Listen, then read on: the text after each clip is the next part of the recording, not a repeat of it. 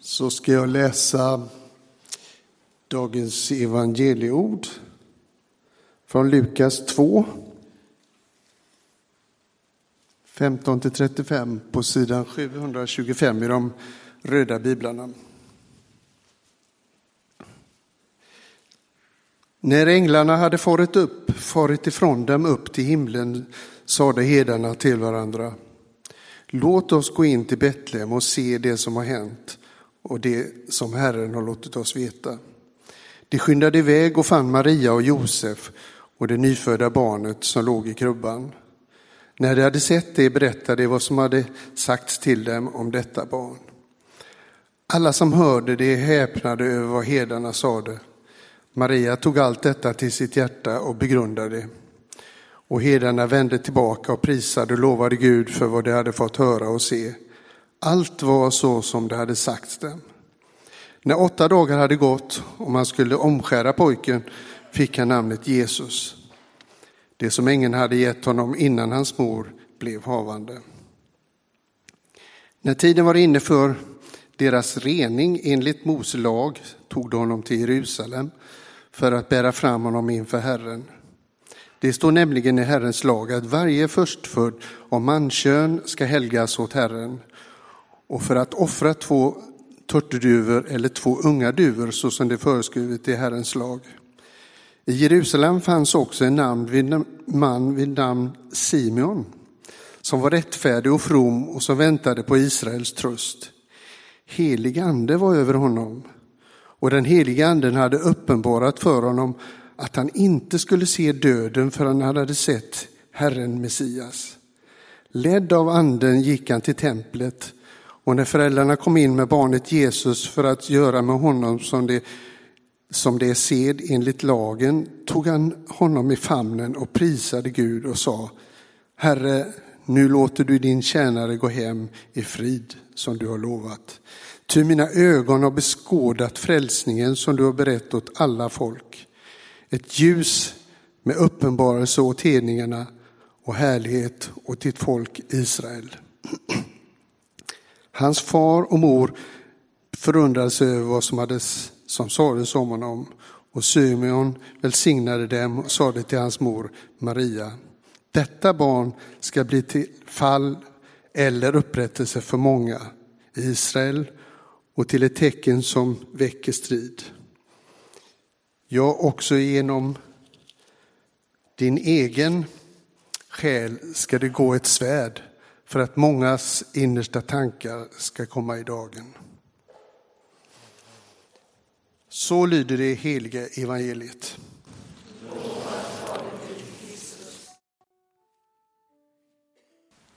Ja, vi har ju passerat julen som Karina inledningsvis nämnde och då har väl de flesta av oss läst eller åtminstone hört någonting ifrån Lukas kapitel 2 och det kända julevangeliet. Och jag tänkte idag stanna kvar i detta kapitel. Och jag tänkte stanna framförallt uppmärksamma någon vers i detta kapitel.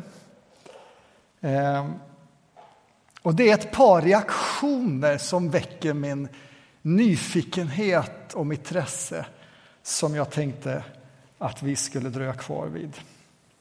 Barnet är fött och herdarna har kommit och de har berättat om detta barn. Och så händer någonting i detta rum som vi kan ofta kalla för ett stall, vad det nu var. Då står det så här i vers 17. När de hade sett det berättade de vad som hade sagts till dem om detta barn. Och alla som hörde det häpnade över vad herdarna sade. Och alla kan vi väl tänka oss att det är Maria och Josef och det är herdar och det finns säkert de som bodde i, i huset om, där och som ägde det här stallet och djuren. De häpnade, eller snarare förundrade sig, som ordet också betyder, över det som hände här. Och förundra sig är ju en reaktion eh, som vi emellanåt är med om. Kanske inte minst när vi är i naturen. Om ni hörde Thomas Sjödins vinterprat här i mellandagarna så berättade han ju om sin resa, eh, bilresa i Amerika. Och så åkte han i, i naturens vidder som väckte en sån förundran i hans liv att han var tvungen att stiga ur bilen och försöka, han berättade han försökte ta kort på det. Men det gick inte att fånga. Han kunde bara ta till sig det och tårarna kom av förundran. Naturen kan vara en sån plats, men också ett litet barn. Jag tror vi är många som har, har känt den här förundrans hängivenhet när man ser det nyfödda barnets små, små händer och tårna och fascinationen över att detta lilla mirakel har formats fram i ett modersliv. Så det är ju inte egentligen jättekonstigt att detta stall denna stund är fylld av förundran. Men det står att de förundrades inte i första hand vad de såg utan över vad som sades om detta barn. Herdarna hade förmedlat vad änglarna hade sagt på julnatten. En glädje för hela folket. En räddare, en frälsare, en Messias. Och det här fick ju Josef och Maria om, vara med om då någon vecka senare när de är i templet och möter en annan man som talar ut också ord ifrån Gud över detta barn. När han säger Mina ögon har skådat frälsningen. Ett ljus åt hedningarna och härlighet åt ditt folk Israel. Och så står det, hans far och mor förundrade sig över vad som sades. Här kommer det igen. Förundran. Och vi skulle kunna följa Lukas berättelse om människor som förundrar sig över Jesu ord när han blir vuxen, över hans mirakel. Vi skulle också kunna läsa om hur Jesus ibland förundrade sig över människors tro och tillit till Gud. Förundran är en reaktion som vi på något sätt får när vi blir överraskade. När någonting väcker vår fascination. Kanske något storslaget, men det kan också vara något enkelt. Det kan också leda till tillbedjan. Herdarnas förundran ledde fram till en lovsång. När de gick därifrån berättar Lukas att de lämnade stallet med lovsång på sina läppar. Förundran som satte dem i rörelse i tillbedjan. Det är också därför det är viktigt att uppmärksamma vad är det som väcker vår förundran. Därför att förundran kan göra någonting med oss. Det kan sätta vår tillit till någonting. Tillbedjan handlar ytterst om det. Var har jag min tillit? Och om jag ska ta ett dramatiskt exempel från Bibeln kring det så skulle vi kunna gå till Bibelns sista bok, Uppenbarelseboken. Där sker, beskrivs en förundran. Uppenbarelseboken handlar mycket om kampen mellan ont och gott, mellan Gud och djävulen och dess krafter och makter på jorden. Vi kan läsa kapitel 13 så står det så här i början. Om jag får göra en liten utvikning kring förundran. Här, det, alltså Morseboken är ju spännande för det är ju så, bildspråket är ju så rikt så det är svårt att hänga med riktigt. Vad är det som det egentligen betyder? Men här talas det om en, ett, en drake om odjur. Och draken den här djävulen och jag vågar påstå att odjuret är på den här tiden romarriket. Och så står det så här. Hela jorden greps av beundran. Jag är i vers 3, i mitten av vers 3. Hela jorden greps av beundran. Och det är samma ord som används i, templ, eh, i, i stallet av förundran eller häpnad. För odjuret och följde det. Är ni med? Förundran som väcktes ledde till en rörelse av efterföljelse. Men frågan är kring vad? Och här var det odjuret som då var eh, romarriket. Och så fortsätter det. Eh, och man tillbad draken för att han hade gett odjuret makten. Och man tillbad odjuret och sade Vem är som odjuret? Och man kan riktigt höra förundran, fascinationen över det storslagna.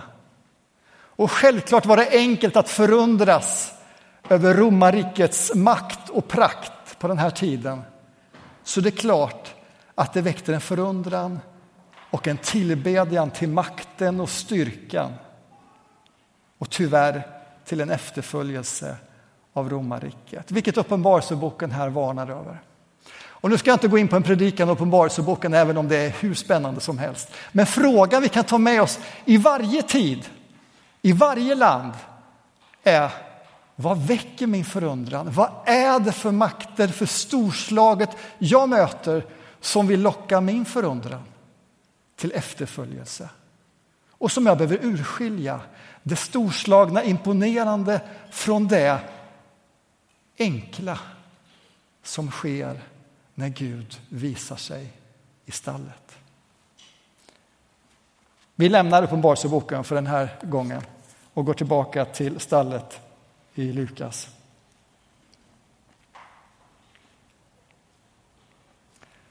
Rummet, stalldoften, halmdoften blandades med förundran och tillbedjan, böjda knän, lovsång. Men så står de en reaktion till. Det kanske inte minst den jag skulle vilja att vi liksom tog med oss idag. Och det är Marias kanske kända reaktion när det står att Lukas uppmärksammar tydligen någonting och tar med. Maria tog allt detta till sitt hjärta och begrundade det. Och det här väcker min fråga när jag ser stallet och det som sker framför mig. Vad är det Maria konkret gör som de andra inte gör? När de fascineras, böjer sina knän, beundrar det de hör och förundras över barnet och allt det som sägs om barnet så gör Maria någonting mer. Hon tar det ett steg längre. Hon tar det hon hör till sig och begrundar det. Hur såg det ut? Vem var det som noterade att Maria gjorde det? Och hur kunde man se på Maria att hon gjorde det? Och vad gjorde det för skillnad i hennes liv att hon gjorde det denna gång? Och vad var det i praktiken hon gjorde? Att ta något till sig och begrunda det. Det är två ord som är i centrum i den versen. Och som med alla ord så kan det liksom läsas och tolkas och det kan översättas på olika sätt. Om det är någon här sitter med den svenska gamla översättningen 1917, är det någon som gör det? Nej. Det är ju över hundra år gammalt. Där står det att Maria gömde i sitt hjärta. Visst är det vackert? Hon gömde någonting i sitt hjärta. Och det där säger någonting. Varför gömmer man någonting? Det är för att det kan bli stulet. Det kan bli borttappat. Maria tar någonting till sig för att det annars kan bli borttappat. De här två orden kan också översättas att föra samman och hålla det samman. Så det Maria hör och är med om, hon för det till sitt hjärta och håller det samman i sitt hjärta och gömmer det där. Och det säger alltså att det vi är med om, vare sig det är ett stall eller ett soprum, ursäkta Sevars, men jag bara känner att det soprummet kommer ju förfölja oss här nu. Eh, det blir, om, det, om Gud, vad en Gud gör berör oss, eller det kan vara andra saker, så kan det vara hur förundransvärt som helst för stunden. Men det finns en förmåga att tappa bort det. Att glömma det istället för att gömma det. Och Maria för det samman och håller det samman. Och det är som om... Är det något vatten här i tro? Ja, det är väl lite vatten. Om jag har vatten så behöver jag hålla samman mina händer, föra dem samman och hålla dem samman för att det levande vattnet ska vara kvar. Men så fort jag lite grann spretar på det så rinner det emellan. Och någonstans tänker jag att det där blir en bild på det vi kan vara med om. Hur stort och angeläget och viktigt det än är för stunden. Wow! Så är det som det liksom, det rinner emellan. Det blåses bort och glöms bort. Och Maria gör någonting för att det inte ska ske. Och det hon gör upprepar sedan Jesus på alla möjliga sätt och bilder och bildspråk i evangelierna. Att gömma ordet, att ta vara på det. Och vi kan tänka på liknelsen om sådden ju, där det kan stjälas och vikten av att det kommer i god jord. Och, och sången vi sjöng som ju en text ifrån om att, att, att ta vara på, saliga de som tar vara på det. Det är detta Maria försöker göra. Föra det samman och hålla det samman.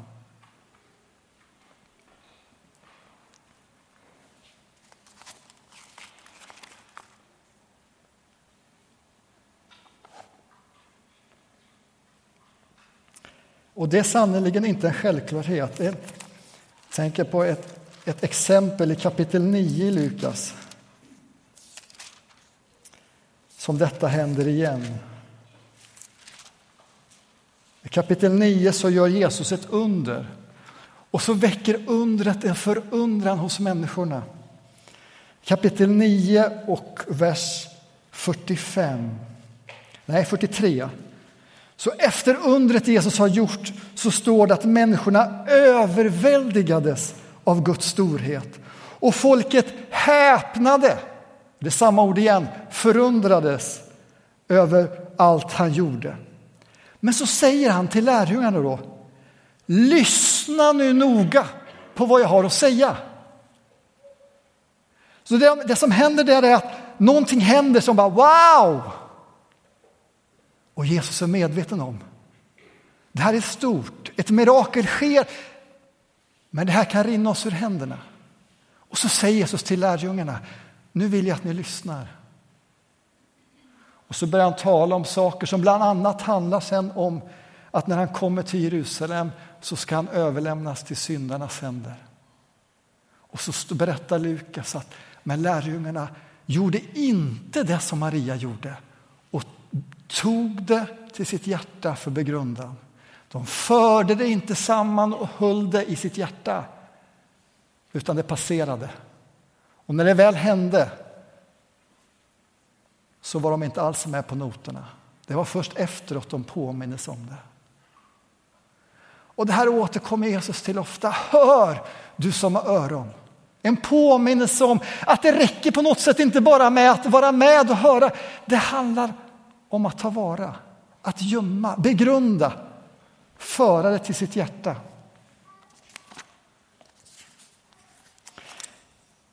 Jag var i, i veckan i Eskilstuna en liten sväng eh, och träffade en vän. Och där vi går en promenad så berättar han om någonting han har varit med om under året som har gått. Det var en församlingsdag och han, han upp, berättade hur han upplevde Guds närvaro och Guds tilltal den här dagen. Och det var just den där förundran. Och så frågade jag honom, kan du sätta ord på vad var det som liksom Gud ville säga? Och då gick vi och han var tyst och funderade. Och så sa han efter en stund att Daniel, jag minns inte. Och så kände han lite, lite skam över det. Därför att han visste ju att det var någonting dyrbart. Och ändå, vad var det som Gud sa eller gjorde? Och jag sa till honom, ja det är inget konstigt. Det är så vi funkar. Vi hör ju en massa saker hela tiden och vi är inte funtade för att ta till oss allting. Den avgörande frågan måste ju bli vad av allt vi är med om, ser och hör är värt att göra som Maria och samla det och föra det till sitt hjärta och fästa det där. Och hur gör jag det? Efter ett tag så sken min vän upp igen och sa, men Daniel, jag har skrivit upp det. Och det är väl ett sätt att göra detta på. Att göra en notering. Jag föreställer mig någonstans när jag ser krubban och stallet och, och Maria där att hon på något sätt drar sig undan lite grann. Kanske tar hon upp penna och papper. Eller tar hon upp sin mobiltelefon och gör några noteringar? Eller kanske snarare gör hon det som den tidens människor var så jättebra på, att memorera det. En kunnighet som vår generation har tappat bort många gånger. Att memorera det. En glädje för hela folket. En räddare, en Messias.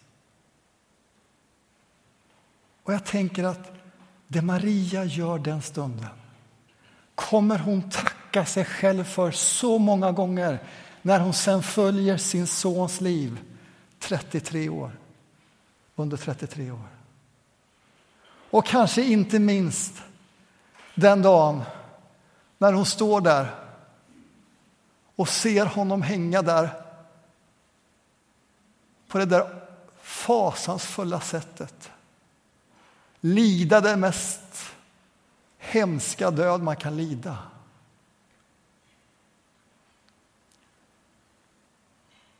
Ja, då kan jag se Maria, som finns ju där nedanför korset hur hon på sina läppar viskar orden som hon 33 år tidigare hade tagit till sitt hjärta för att begrunda. Han ska vara ett ljus och till glädje för alla folk. Han är Messias. Han är vår frälsare.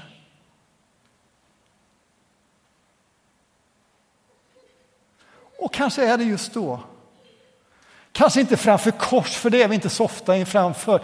Men när livet och när ögonen och omständigheterna säger någonting helt annat som det verkligen avgör. Vad är det som har tagit fasta och fäst sig i våra hjärtan. Vad är det vi har fört in i vårt hjärta och hållit samman där?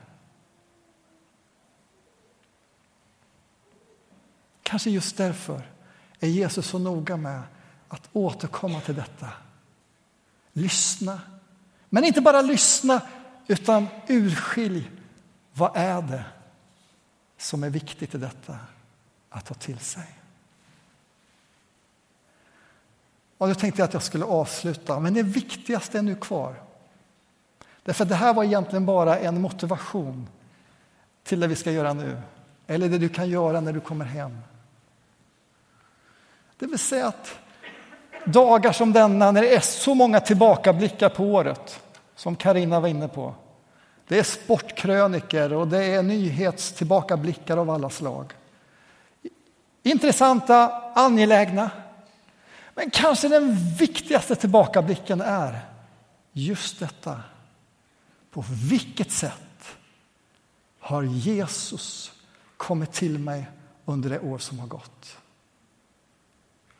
När berördes jag? När kanske förundrades jag? När kanske tillbedjan väcktes i mitt liv och tacksamhet? Vad handlar det om? Vad var det som Gud då sa och ville säga?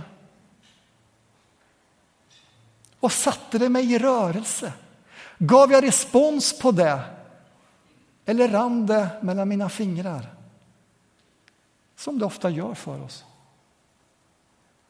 Jag tänker att vi under ett par, tre minuter gör den lilla enkla tillbakablicken på året medan Sara spelar någonting. Och vet du direkt att detta är viktigt. Detta vill jag inte tappa bort inför ett nytt år. Detta vill jag bevara och begrunda inför ett nytt år.